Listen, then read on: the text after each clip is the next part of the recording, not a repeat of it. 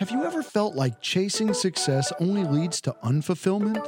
Are you chasing the temporary or living with an eternal perspective? Be careful, it's easy to live life like you're chasing the wind. Over this three part series, Pastor Jimmy teaches from Ecclesiastes on how you can live a life with meaning and purpose. All right, hey everybody, welcome to GraceLife. Do me a favor, help me welcome all of our first time guests, both in the room and online. So glad to be worshiping with you guys. Hope you're experiencing the presence of God. Nothing more important. Amen. Hey, before we get into the message, two things. First of all, happy Father's Day. Come on, let's celebrate all of the dads in the room. I love Father's Day because I get to be in charge of what I eat for lunch today. Bacon wrapped filet mignon at my house, just so you know. But not enough for you, so don't come go get your own. Sorry about that. And if you chose tacos, that's your fault, not mine. It was Father's Day. You should have planned better, but there you go. Hey, the second thing is, uh, as you just heard, Serve Day is coming up this Saturday. It's a part of our Summer of Serve that takes place all summer long. But this is one day we come together and uh, we've got outreach projects, different types, different styles. So you may say, I, I want to do this or I want to do that. I don't like to do such and such. So go to website, go to the app and find the one that would work best for you. Go ahead and register so that we can plan uh, to be most effective at that. But we will actually meet here this Saturday morning at 9, 9 a.m., and then we're going to go make Jesus famous all over Columbia. So that's going to be a great opportunity. want to encourage you to come out for that. Well, we are in a new series. We started it last week. We will end it next week. Short little series, three parts, three weeks, three big ideas, and the series series, I can talk, I promise, is called Chasing the Wind. It's a study from the book of Ecclesiastes. And uh, we started last week with the title track of the series. We also called that Chasing the Wind. We're looking at two big questions What are you chasing, and why are you chasing it? And uh, it turns out that if we don't have the right why, then all of the what is meaningless. If you missed that, I want to encourage you to go get that online or on our app because, first of all, those two questions are so important for us to answer if we want to live a life that is not meaningless, right? But the second reason that I want to recommend maybe you go and see that if you've missed it is because how you see the author's state of mind will completely determine how you read this book and whether you enjoy it or hate it. I've got a friend that says Ecclesiastes is his favorite book in all the Bible. And then I've had a staff member about two weeks ago tell me that they hate Ecclesiastes altogether. And many people are somewhere in the middle and say it's a very confusing book. It all comes down to how you see the author, who you think the author is, and how their state of mind is. And so I, went to great lengths in part one that I'm not going to repeat each week at helping you understand the author's state of mind. If you missed it, I'll just give you this little teaser. I preached from a rocking chair while drinking sweet tea. So if you missed that, maybe that'll encourage you to go catch it. I personally believe that the author is King Solomon. Uh, the author doesn't name himself, he simply says that he was one of the great kings of Israel, but many of his descriptions lead most people to believe that it was King Solomon. And here was kind of his point. Whoever, Solomon, or if you choose another king of Israel, says, I, I had it all. I had every pleasure and all of the stuff that life could offer. Been there, done that, got the t shirt. And I found myself asking, what's it all for? And the book of Ecclesiastes is the telling of his observations about life on earth and the journey, and his answer, which I believe is the right answer to what's it all for if you remember his opening line was a little confusing and maybe depressing if you read it by itself. He said look vanity of vanities everything's vanity. It's all a waste. Isn't that a great first line if you want to sit down and read something? But eh, he, he explains that if we if we chase wisdom for wisdom's sake it's a vanity. If we chase wealth for wealth's sake it's vanity. Pleasure for pleasure's sake is vanity. And significance for significance sake is vanity but then says but go and enjoy life. Whoa that's uh, how exactly do we do that and I think that's really one of our great struggles that we're going to talk about today because many Christians struggle to enjoy life without guilt. I mean, y'all know what I'm talking about. Like, if you grew up going to church, there is kind of this message. You've heard the sermons, you've heard preachers kind of at least speak in such a way that it implies if you're having fun, you are not being godly. Somehow the two can't go together. You've heard the sermons that say, don't sin, be holy, don't think too much of yourself, don't spend too much of yours on yourself, and pleasure is fleeting, and so on. And we get the idea that there is no way that we can be close to God and smiling at the same time, right? And that's the reason, by the way, that many non Christians don't want to be one of us because we've given them the idea and they look at us and they hear those sermons that if they become one of us, they've got to say goodbye to smiling at the same time, right? Because everybody knows Christians come here every week to frown and go, Woe is me, I am miserable. How do we enjoy life? I grew up where this room, and here at GraceLife, we call this room uh, uh, an auditorium. It's, it's just a warehouse that we've converted and we come and sing songs in every week. But I grew up going to a building that called this room the sanctuary. And that's okay for people who do that, that there's nothing wrong with that. But it certain, certainly gives you the idea that that room then is holier and closer to God than every other room. And, and here's the thing if God's, God stays in that room, and if that room is closer to God, and that's where you can't do anything fun. I mean, do y'all remember saying, don't run in the sanctuary? Anybody told you that when you were growing up? Don't make loud noises in the sanctuary. You're laughing too. Don't laugh during the sermon. It's like, seriously? The closer I get to God, the less fun I'm supposed to have? That's a dilemma. And so, if Solomon, I believe Solomon, is telling us as the author of Ecclesiastes, hey, go and enjoy life then how do we enjoy life without all of it being vanity? Do you think God really just made us so that we could be miserable? Uh, I hope your answer to that is no. So please tell me how we can change that. That's what we're going to talk about today. We're going to look at what Solomon discovered about life. How can we enjoy life without all of it being a waste? Again, I'm going to jump around a bit to show you so much of what he had to say. You can try to follow along if you want, but it'll be easier if you just look at the screen. We're going to start with something he said in chapter 3, verse 12. He says, I perceived that there is nothing better for them, being us, mankind, than to be joyful and to do good as long as they live, and also that everyone should eat and drink and take pleasure in all his toil. This is God's gift to man. Now, the funny thing is, this is chapter 3. It's 12 chapters long, and he spent almost all of the first two chapters that we talked about last week saying, Vanity, vanity, all is vanity, meaningless, everything is meaningless. Oh, by the way, go and enjoy life.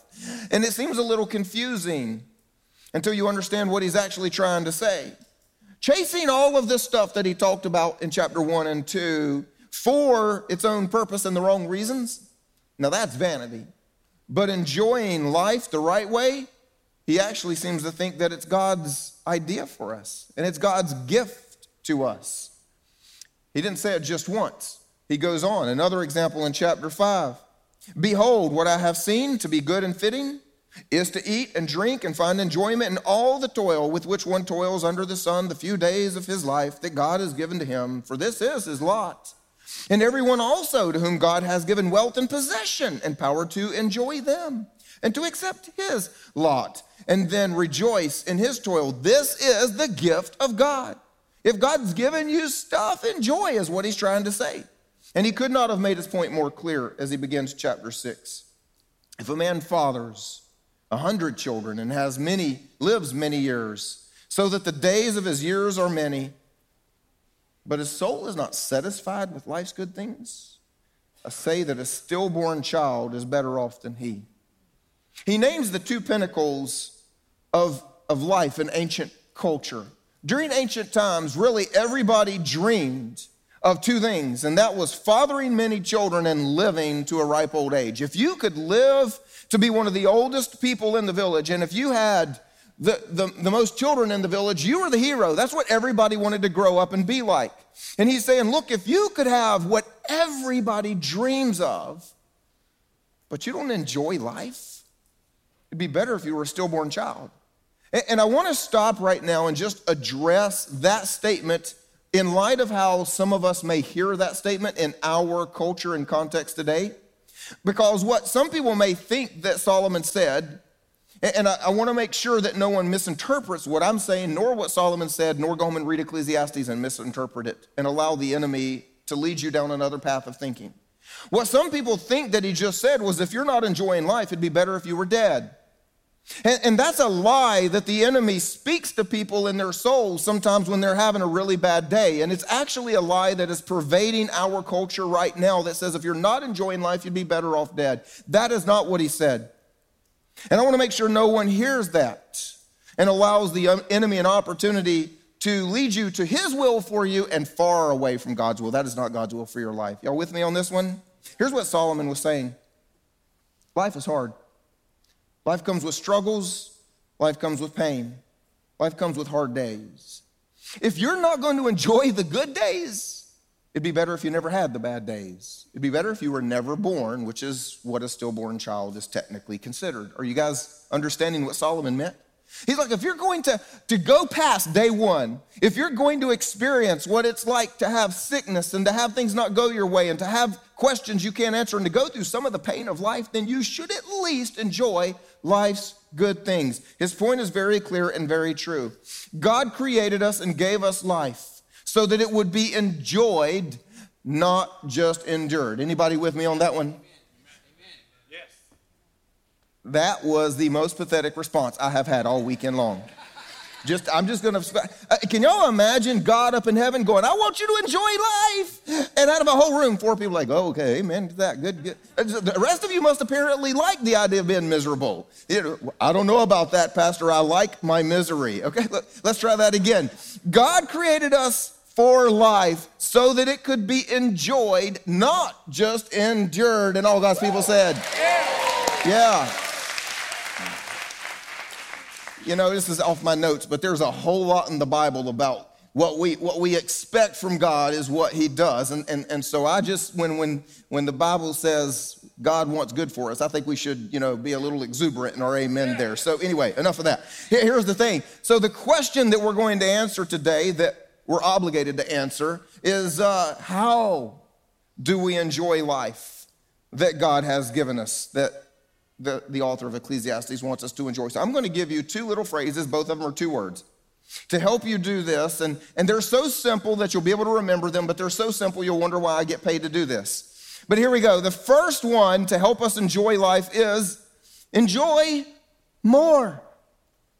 Plain and simple, enjoy more. Look, if you are one of those people who struggles with religious guilt to enjoy your life, I set you free.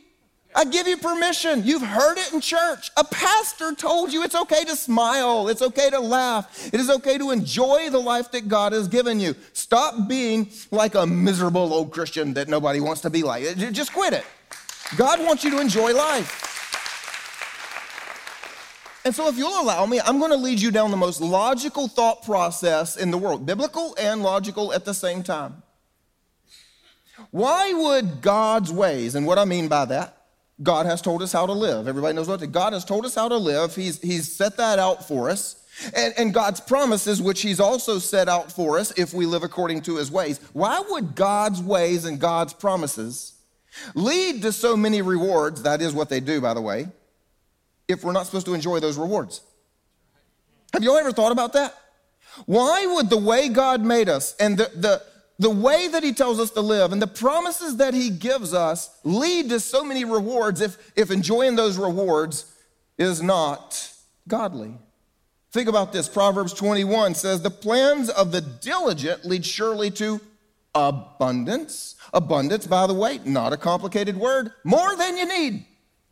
It leads to more than you need to simply survive. What is the diligent? Let, let me just explain this as simply as I can. It means being proactively hardworking.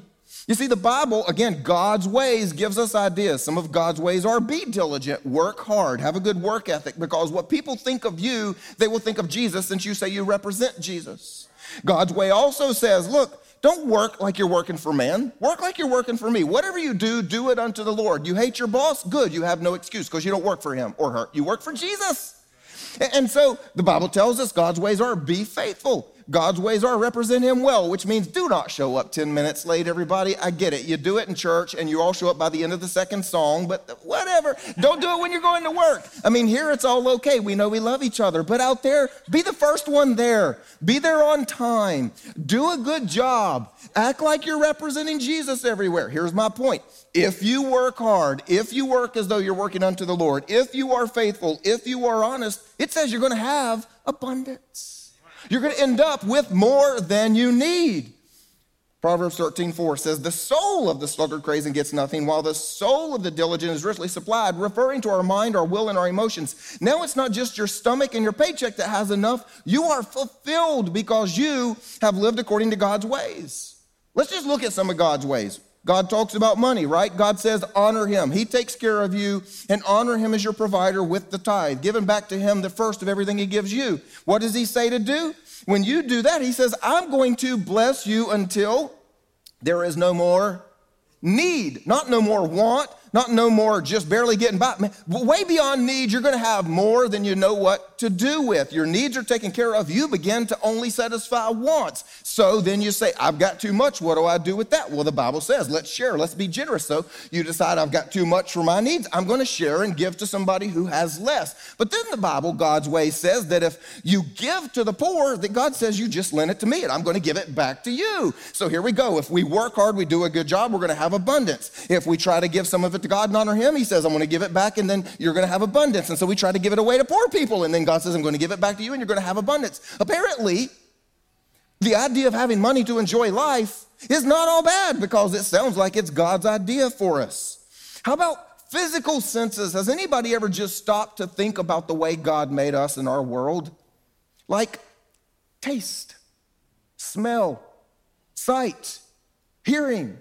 I mean, let's just take taste for a minute. Do you understand? We do not have to have taste buds. We do not have to taste to, to actually survive.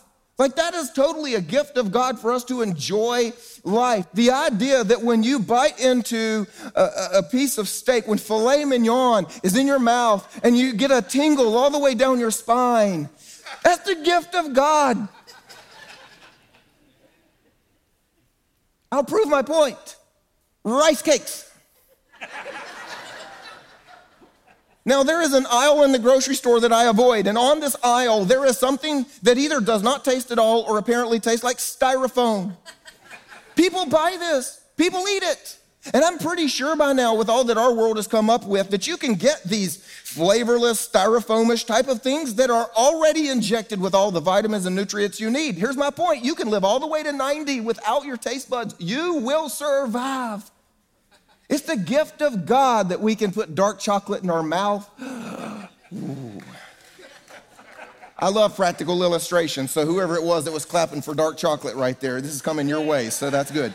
Okay, well, all right, that's good. But here's the I noticed this. I've done this is the third service I've done this. And if this were a baseball game, eh, we would be climbing over each other, going, me, me, me, I'm catching the ball. But in church, everybody's like, you, you, you, and all the chocolate hits the floor. But here you go. I give you permission Go for it, all right? Here is chocolate for everybody. And so, for people who love dark chocolate, I'm gonna try again. I tell you what, here's the problem I'm good at eating chocolate, not good at throwing it, so good luck with that. And, and some of you, you have defective taste buds and you don't like dark chocolate. I have other stuff. I have milk chocolate. And I, I don't know what this is. I think it's white chocolate. But anyway, hey, there are people way back there. Let's see how far that goes. And uh, way over there, let's see how far that goes. Oh, right in the head. I'm sorry, man. Got to use these. Hands up. Come on, everybody. Pay attention in church. That's what happens. If you're not paying attention, you're going to get hurt. And woo, good luck with that. There you go. All right. So here's the point. I want you to take those, put them in your mouth right now.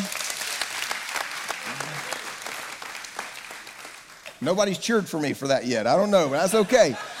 I want you to, to let the taste make the rest of the message better. Connect the taste with the I do that at home. I get my hot tea and my dark chocolate, study the Bible. I mean, it, it just makes everything better. How about sight? Have you ever thought about what God allows us to see and how He made that? Do you understand? God could have made us two steps above legally blind. We only needed to be able to see fuzzy objects and not run into them. Like not bump into a wall, not run into you and break my nose. That would have been enough. I could have made it all the way to the end of life, just kind of feeling my way around, kind of, oh, fuzzy object, let's go this way. You know I mean? That would have worked, but instead, God gave us the eye and the colors and sight. And, and here's an example Birds, birds are amazing. Birds are so colorful. I love it. I sit on my porch. We got a little hummingbird feeder. Did you ever notice they got a little green stripe going down their back? And then you've got the little blue jay and you got the red cardinals and everything. See, here's the thing God could have made every bird look like a crow. Every bird could have been solid black and it could have still fulfilled its purpose in the ecosystem. It could have done whatever it needs to do. It could have still flown. It could have still been there. But God made it beautiful. God allowed us to see. Have you ever looked at the colors of a sunset as, as, as there's oranges and reds and pinks and they're all coming together? And, and how about a rainbow, everybody? I mean, that literally could have been a gray stripe across the sky.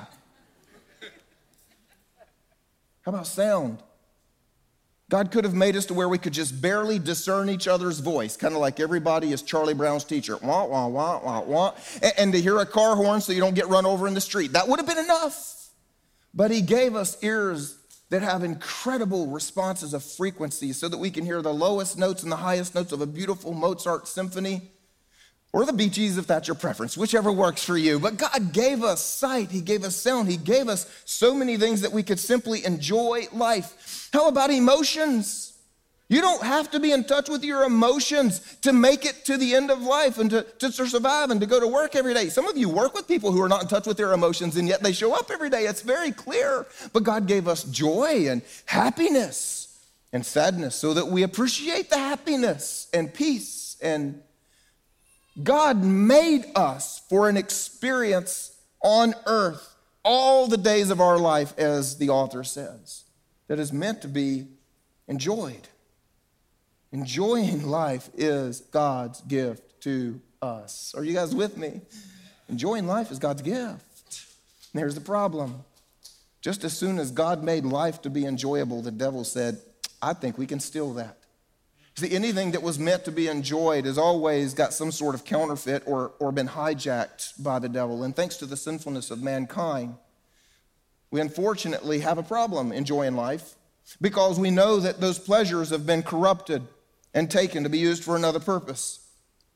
And so the true statement that we need to understand is that all pleasure needs to have boundaries in order for that pleasure to be maximized and not live a life of vanity. Did you guys hear that?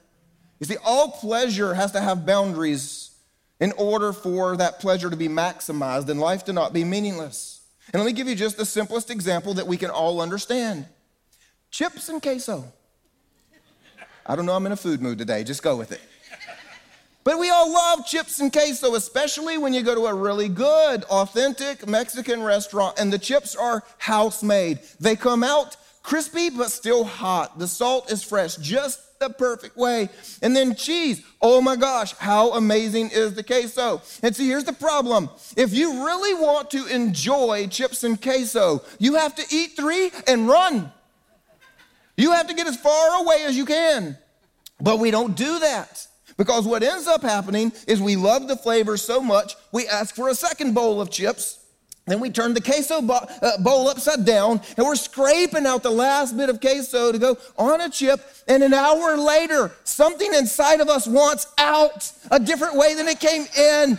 And it feels like we're going to explode. And we're going, that's not maximum pleasure.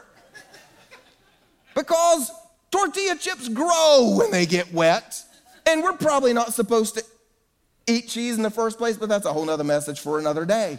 If you want to enjoy chips and queso, you've got to have a boundary for maximized pleasure. Everything that God wants us to enjoy does come with God's boundary on how to do that. How about sex? God says the pleasure is maximized in a lifelong relationship between husband and wife where the emotional and the physical and the mental and everything, the spiritual journey, it all grows together.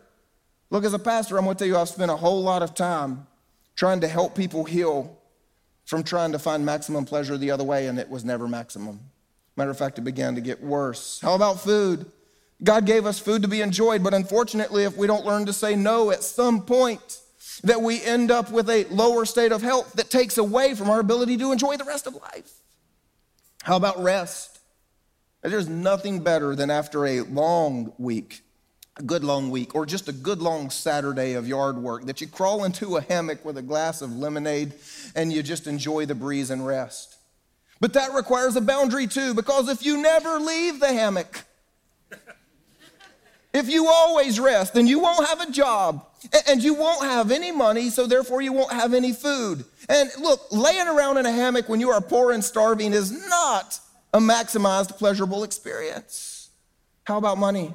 We've already said God, God just, He like keeps giving it if we do it His way.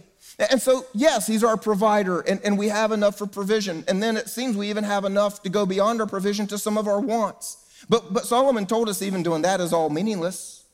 Well, because there's other purpose to our money. One of those is God told us to go and make disciples of all the world. There's a mission. And so when we start to use our money to advance the kingdom of God, maybe through the local church or through a missions organization, or maybe you do something like you, you hear the youth are going to camp, but every teenager can't afford to go. And so you, you pay for a teenager to go.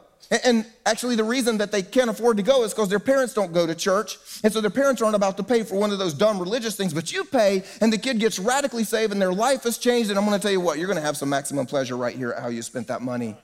And then when you start to see uh, the way that you can be generous, there's a family never been on vacation, young couple in their 20s. Come on, anybody who's past their 40s, you remember the day when you couldn't afford beans and rice, right? And so there's no vacation for the, the two year old and the, and the baby and the family, and you see that and you go, Well, I can take care of that now.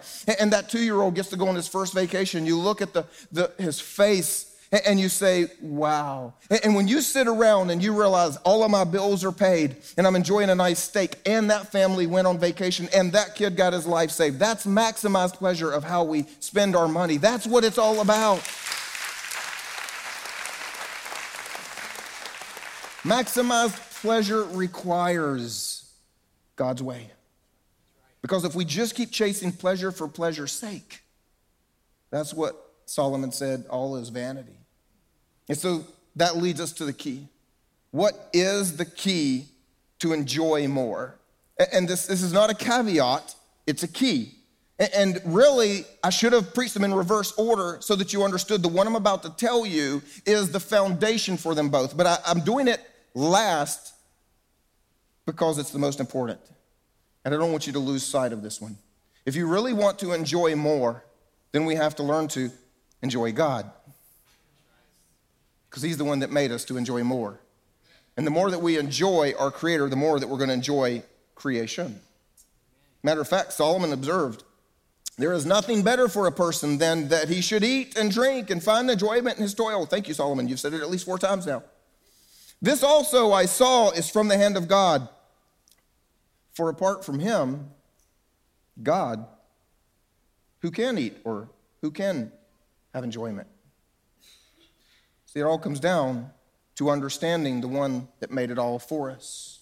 Is anybody here familiar with the marvel of the ceiling of the Sistine Chapel? Anybody, you, you know those pictures at least? And don't raise your hands if you've been there. I'm jealous. I don't like you. But, but, but here's the thing. I, am going to, for those, there weren't many hands, and I, I, I knew some people would be, you know, uh, curious about this. So we're going to show you just a few seconds of, of some video at looking at the grandeur of the Sistine Chapel ceiling. Everybody take a look at the screen right here. And, and please understand that that is not a computer printout.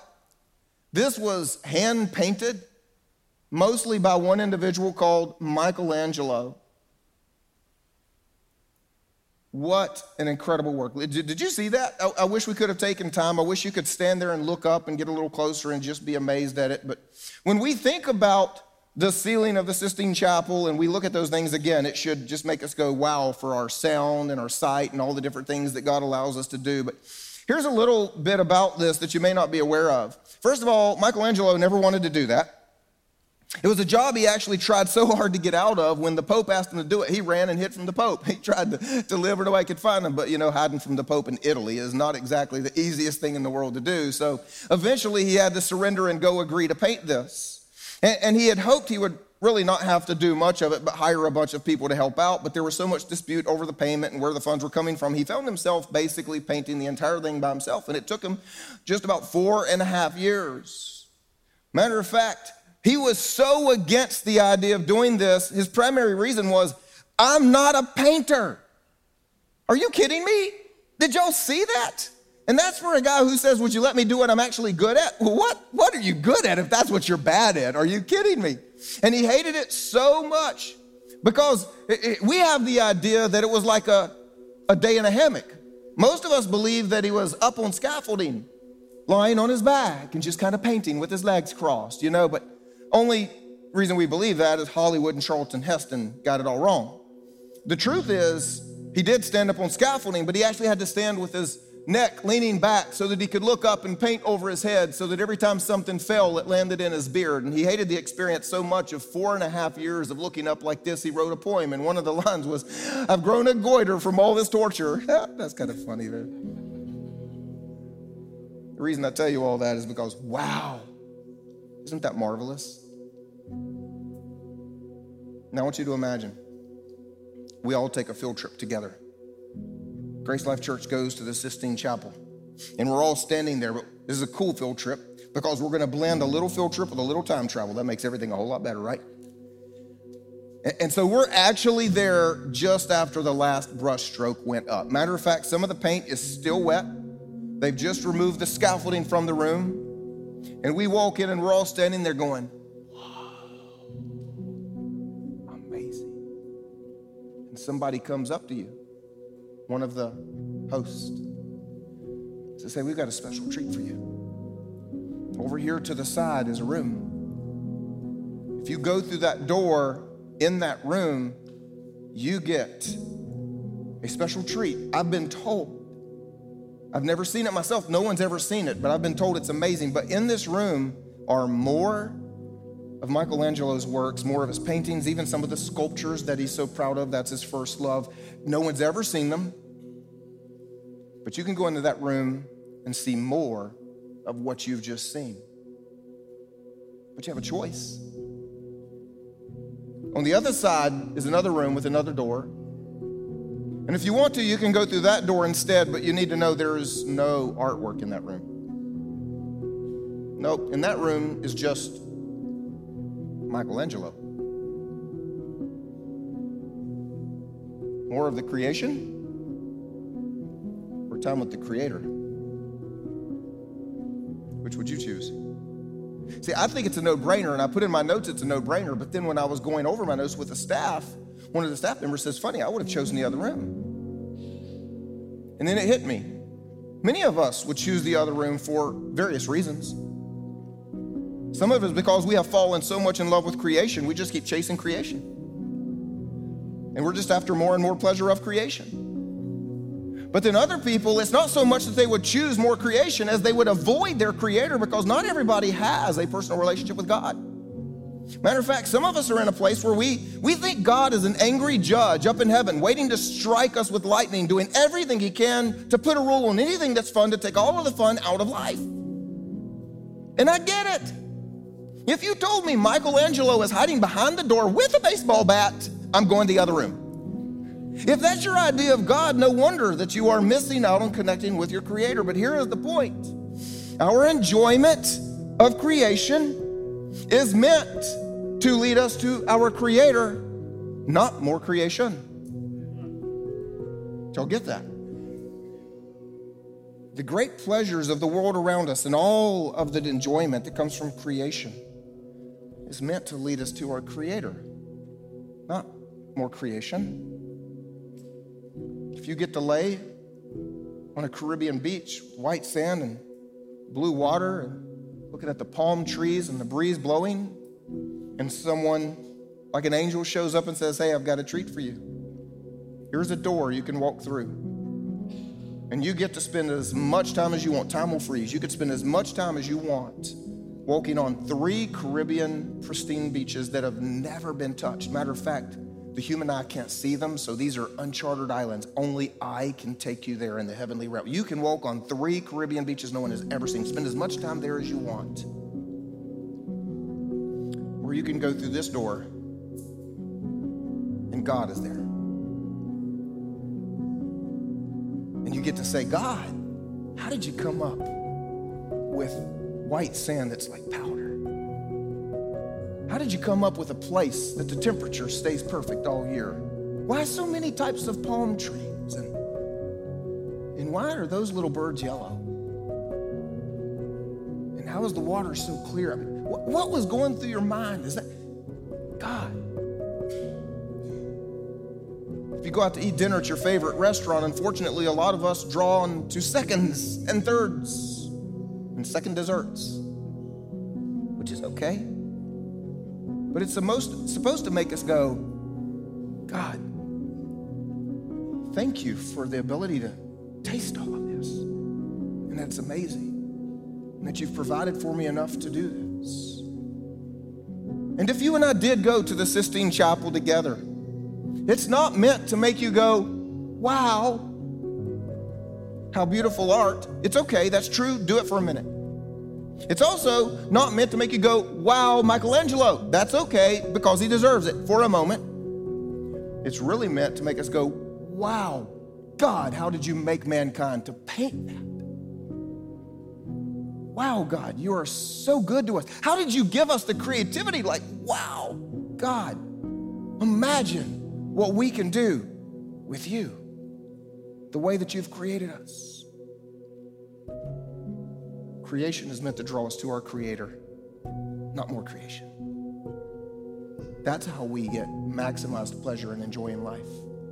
To give you maybe a very practical way to do this, if I, if I could, I want to give you a little story from my own life. My wife and I, as I said in part one, I just want to, I'm just still kind of there. It's fresh, so I'm enjoying this. We just spent a week in the Caribbean celebrating our 25th anniversary. And, and, we were in a special place in our heart. I think some of it has to do with when you're looking back on 25 years, as well as if that means you're in your mid to late 40s and, and you're just at a place in life where you're starting to do two things a little more than you did before. And I want to I want to advise you to use these two words if you want to get the most out of enjoying life, and that is awe and gratitude. And as we were there, just allow me a moment. As we were there, we were just filled with both awe and gratitude. And part of it is because we were supposed to be at the Sistine Chapel. But due to COVID and Italy and the borders being closed, we thought, oh, well, I guess we're just going to have to go to our favorite restaurant.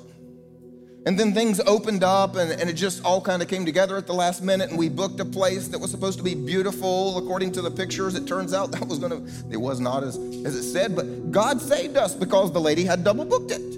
And she wanted to protect her five stars on Airbnb. And so she scrambled to find us another place. And so she had a friend who had this private two bedroom house with a swimming pool all enclosed in a wall, all across the street from the same beach where President Trump and uh, the CEO of eBay and Walmart. And I just say all of that to say it was a nice beach, y'all.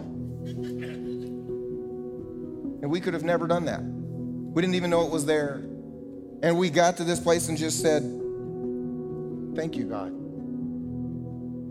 And we just started looking at life, and we would we were on the side of the island with a sunset, and so the sun would set right where we were, and we would watch all of the colors and just go, God. We just started talking about what a, what a privilege it is. How blessed are we that, that we're here? Like, we get to do this. We've got great godly people that take care of our kids. We've got great kids. We've got four kids. We love them that we can't wait to go back and see. Five days from now, not right now, but five days from now, we, we love our kids. God has blessed us with them. Great food, experience in the moment. Are y'all seeing what I'm saying? We just spent so much time going, we are so blessed. We are so, God, you're so good to us. But before you misunderstand, I was only there for one week. And the rest of the time, I'm here. And we have to learn to have awe and gratitude in every day of our lives because there are days where I wake up down the hall from those four kids. And I wake up early because one of those kids. And I go downstairs and wonder, I'm not sitting on that couch because of those kids. You see, it's not just on a Caribbean vacation where we find awe and gratitude. Matter of fact, we had a, a lady here in GraceLife who's been around since like there were 10 of us.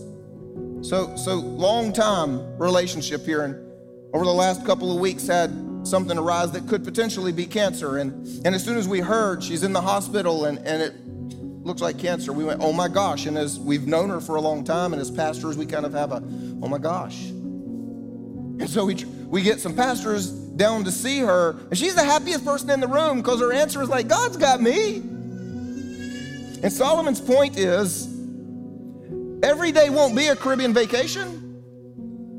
Enjoy the good days because we will all have tough days. But remember that God got you through the tough days. So sometimes you can say, Thank you, God, for the Caribbean vacation. Other times you can say, Thank you, God, that you got me through today. But we can always say, Thank you, God, you are so good.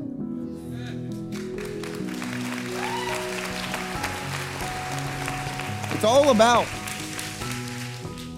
enjoying God so that we can enjoy more, which brought Solomon to his conclusion in chapter 12. And I told you in part one that one of the reasons we struggle with the book is because we read it in pieces. And we read a sentence like vanity of vanities, all is vanity, and run off to work, and we're like, oh, that's, no, I don't want to read that book. But if you read it all in one sitting, if you ever get from beginning to end and you notice all of his observations, he hints at the answer multiple times. And then in chapter 12, he just flat out tells you what it's all about. Here's how to enjoy life to the fullest. Remember also your Creator in the days of your youth, before the evil days come and the years draw near, and the dust returns to earth as it was, and the Spirit returns to God who gave it. Let me tell you the end of the matter. All has been heard. Fear God keep his commandments. For this is the whole duty of man. In other words, enjoy more by enjoying God. God's ways work. Enjoy God, and you will enjoy more. And I believe you can't do one without the other. Amen? Let me pray for us. God, today we simply celebrate your goodness. You are a God who has blessed us. And today we want to say thank you, God, for how good you have been to us, that you've carried us through the hard times and you've given us the great times. But God, we also want to take a moment and just confess to you. We understand this world is broken. There are lots of things that don't go our way. Solomon noticed that too. There is sin. There are things in our own lives, in our own soul that take our eyes off of you. And and so, God, we just confess there are many days that we have looked at the brokenness in the world and we have not thanked you for the good things that you have done. So, God, I pray actually that for every one of us right now, you will cause us to be people who are filled with awe and gratitude over who you are and the life you've given us, both on the really easy lottery winning take a vacation days and the tough doctor has no answer oh God, help me days. We need you, God. And we thank you that you made life for us to enjoy by enjoying you. If you'll just stay in a place of prayer, I want to talk to those of you that have yet to make Jesus your king. You see, there's a simple truth. We are living in a broken and fallen world. And because of that, none of us are perfect. And that thing that comes into our lives, known as sin, our imperfections, it separates us from this wonderful God who's created everything for us. And well, as we said, it's really hard to enjoy creation removed from our Creator. The good news is that separation from God, it's been fixed if you want it to be fixed. Jesus came, He died on the cross, He paid for your sins so that when you receive the free gift of salvation, and by that we mean the forgiveness of your sins and eternal life with Him, all is made right. And then we can enjoy our Creator and enjoy the life that He's given us. If you've never made that exchange, I want to help you do that right now. Wherever you are, simply pray something like this to yourself and to God Lord Jesus, I thank you that you died for me. And so now, I want to live for you. I thank you that I am loved. Thank you that I'm forgiven. In my simple prayer today,